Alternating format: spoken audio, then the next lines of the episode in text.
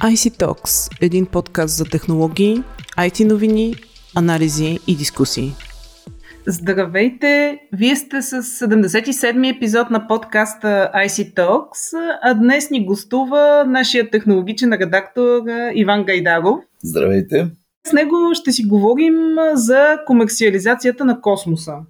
В интерес на истината, комерциализацията на космоса не е от днес. Смята се, че датира от 1962 година, когато е пуснат сателита Телстар 1 с цел да предава телевизионни сигнали над Атлантически океан. Но истината, че индустрията в последните години се разви изключително много и станахме свидетели на първите туристи в космоса, а, съвсем наскоро стана ясно, че SpaceX а, си партнира с един а, канадски стартъп и възнамерява да пусне сателит за реклами в орбита. А, сателитът а, ще се казва CubeSat, а, ще има огромен екран, на който ще се появяват лога и реклами, за които разбира се рекламодателите ще а, заплащат. Туристи, дигитален билборд, какво още може да очакваме и в крайна сметка докъде ще стигне комерциализацията на космоса? Ами всъщност комерциализацията на космоса общо взето е а, отколешна човешка мечта и да, това се вижда в а, общо взето научно-фантастичните романи на, на най-великите фантасти, които тази литература не случайно се води прогностична. Там се говори постоянно за, всъщност, за живота на човека в космоса с всичките му измерения, което си е една жива комерциализация. А в последните 10 години наистина ставаме така свидетели на все по-бързо развиващата се индустрия, която да изпрати човека в космоса. Това е много интересен проект, който а, всъщност SpaceX а, смята да реализира. За момента още а, чисто тестово, но има и далеч по-смели всъщност а, проекти, които а, идеята им е да се виждат тези екрани от Земята, тъй като в този, този проект, за който ти каза, а, идеята е общо взето да има своеобразен селфи стик и всъщност на Земята да се прожектира после рекламата, която е излучва нагоре в космоса все още не е отдолу да гледаме как ни прожектират горе огромни реклами. Но, но истината е, че в момента пътуванията са основна част от а, този бизнес, който в момента тази економика се нарича космос Земя. Общо взето неща, които се случват в космоса, но се използват на Земята, било то с рекламна цел, било чисто като телекомуникациите, интернет, а, въобще сателитите за сигурност. Обаче в близко бъдеще се очаква да се развие много економиката космос-космос. Т.е. продукти, произведени в космоса, да се използват на място. Тук става дума за производствена индустрия. Тя и в момента се развива. Обществото лидер в тази посока е Made in Space, така се казва компанията, която работи в тясно сътрудничество с НАСА и предоставя различни услуги на Международната космическа станция. А друга основна област, която се очаква да се превърне в фокус на инвестициите в космоса, това е изграждането и експлуатацията на космическа инфраструктура. Говорим за местообитания, лаборатории, фабрики. Там също има лидер, който надали много хора са чували като име. Axiom Space се казва компанията и тя също работи в тясно сътрудничество с НАСА. Въпросът е обаче, че наистина да стане комерциално това цялото движение между реална орбита и Земята трябва да определени регулации, определено разбирателство да има между държавите долу на Земята, което е проблем чисто на Земята, ако ще да говорим. Ще си поговорим малко по-късно по темата за регулациите. Честно казано, на мен лично всичко това ми звучи като научна фантастика. Така съм от а, а, поколението, което учеше в първи клас едни стихотворения за Юри Гагарин. И това звучеше много далечно и нереално, а сега виждаме обичайни неща, които се случват тук на Земята, вече да се случват в орбита и отвъд орбита. Спомена сътрудничество. Интересно е как ще се разберат държавите и как успяват реално големите сили да си разделят космоса. Ами, за момента, общо взето, всеки дърпа чергата към себе си, както и, както и тук долу на Земята.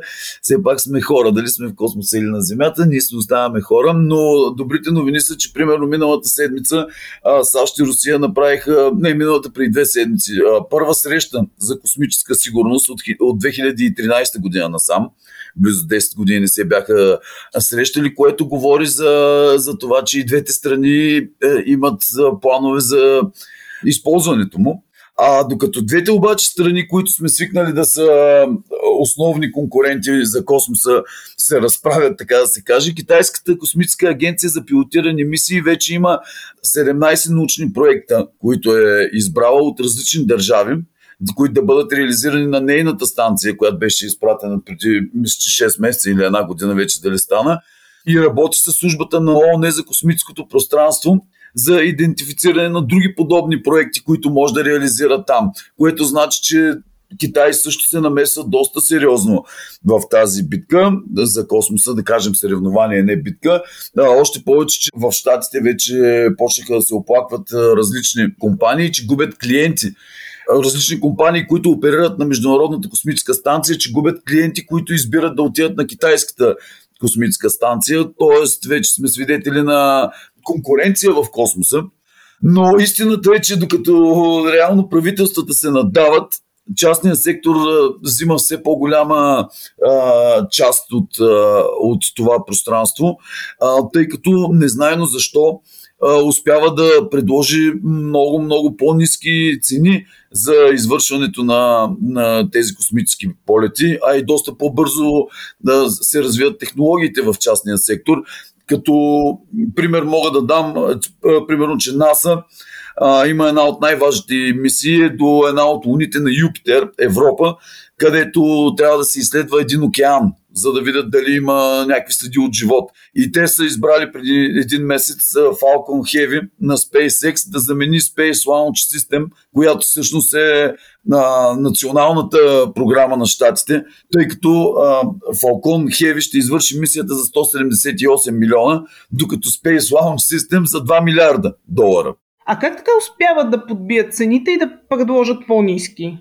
Ами те всъщност те не са по-низки, те направо са 10 пъти по-низки. Нямам идея, но и сроковете. Да, реално SpaceX са готови да извършат тази мисия още другата година, докато за поредна година от нас се обявиха, че Space Launch System, този проект, се забавя и най-рано ще е готов 2024 година. Което означава, че частният сектор хем дава по-добра оферта и то много пъти по-добра оферта, хем по-бързо. Нямам идея защо, защо се случва това така. Може би защото от, все пак частният сектор работи в една среда на много засилена конкуренция и никой няма по 10 години за да разработва нещо. Спомена преди малко регулации. А, има много въпросителни около законодателството в тази област. А, интересно е, например, кой притежава ресурсите, които намери в космоса. А, има ли отговор на този въпрос? Ами, отговор на този въпрос за момента всички космически сили, така да ги наречем, а, имат а, отговор за себе си. всеки, всеки си е създал някакво законодателство. Примерно НАСА, общо взето, дори имат а, регулации за екологични политики на Луната. Но, но въпросът е, че тук отново всеки разглежда това пространство през неговата призма. Обзето най-много законодателство на тема космос има, разбира се, в Съединените щати. Но ако говорим за за Европа, примерно, може би за някой ще е изненадващо, но Люксембург е първата европейска държава, която има подобна правна рамка и тя гарантира частни права върху ресурсите, добивани в космоса това е изключително иновативно, защото аз не, не съм се задълбочавал в а, правната рамка в, а, в Съединените Американски щати, но там със сигурност, понеже всичките проекти реално са финансирани от нас, от държавата, независимо дали се изпълняват от частни компании, там голяма част предполагам, че остава за държавата. Има обаче един тук момент, че Русия и Китай, например, са извън всякакви договорености, защото има вече такива договорености. Примерно 9 държави са подписали една подобна рамка за устойчиво развитие на добива на ресурси на Луната, Марс и астероидите, но едни от най-силните играчи, Русия и Китай, те не са се подписали. Тоест, това не може да го приемеме като някаква обща рамка, която всички са договорили. Както и тук на Земята има двустранни срещи, в които някакви неща се донапасват, но всъщност в момента няма някакво законодателство и според мен е много трудно би могло да се създаде, като имаме предвид какви са нивата на, на конфронтация по други а, линии тук между, а, между великите сили, много трудно може да се направи а, подобно законодателство, под което всички да се подпишат. И тук обаче вече въпросът е дали се стремим към сътрудничество в космоса, т.е. човека да излезе в космоса или някаква надпревара, която ще бъде същото нещо, което виждаме и тук на Земята, просто в а, съвсем друга среда. А може би и двете. А може би да, може би както е логично абсолютно и двете, всъщност. Добре, марсианецът ще го бъде ли? Да станем ли свидетели на живот или по-скоро то не е живота, съществуване на, на Марс, както сме го виждали във филма на Ридли Скот Марсианецът.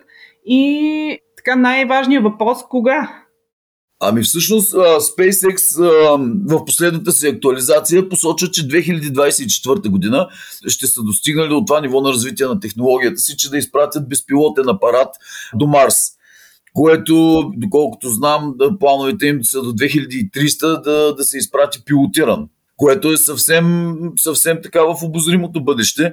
Дали ще успеят да го направят е друг въпрос. А и а, какво ще последва от това, също, тъй като тези хора просто нали, те отиват на една доживотна мисия. Но е факт, че научната мисъл в глобален мащаб работи постоянно по проекти. Дори в момента тече един проект на НАСА, по който се набират доброволци за едногодишна симулация на живот на Марс нали, те ще живеят в, абсолютно в условията, в които се предполагат, ще живее марсианецът. Те имат стотици такива проекти, които те финансират, а се изпълняват от а, различни университети, научни организации, но от друга страна има и съвсем независими организации, които също провеждат подобни експерименти. Примерно проекта Proudly Human, който той е на едноименната организация, която работи в посока устойчиво бъдеще на Земята. Явно и извън нея. Сега стартират експеримент за симулация на извънземни селища в Антарктида. Преди известно време завърши на, на един от най-големите скандинавски университети, подобен, който беше 6-месечен. Така че човекът всъщност доста трайно е вперил поглед в Марс общо научното съсловие на Земята работи по тази тема и то не отскоро. Подобни експерименти се правят постоянно. Така че си мисля, че в един момент със сигурност ще достигнем до това, да, да изпратиме всъщност мисия на Марс. Въпросът е, както казах и преди малко, дали това ще е мисия на сътрудничество или на поредната надпревара. Добре, в очакване сме на това как ще се развият и сътрудничеството и така съперничеството за космоса през следващите години. А, много ти благодаря за коментара и за това, че беше гост на подкаста IC Talks. А на слушателите ни следвайте ни в SoundCloud, Google Podcasts, iTunes и Spotify и разбира се, очаквайте следващия ни епизод. До скоро!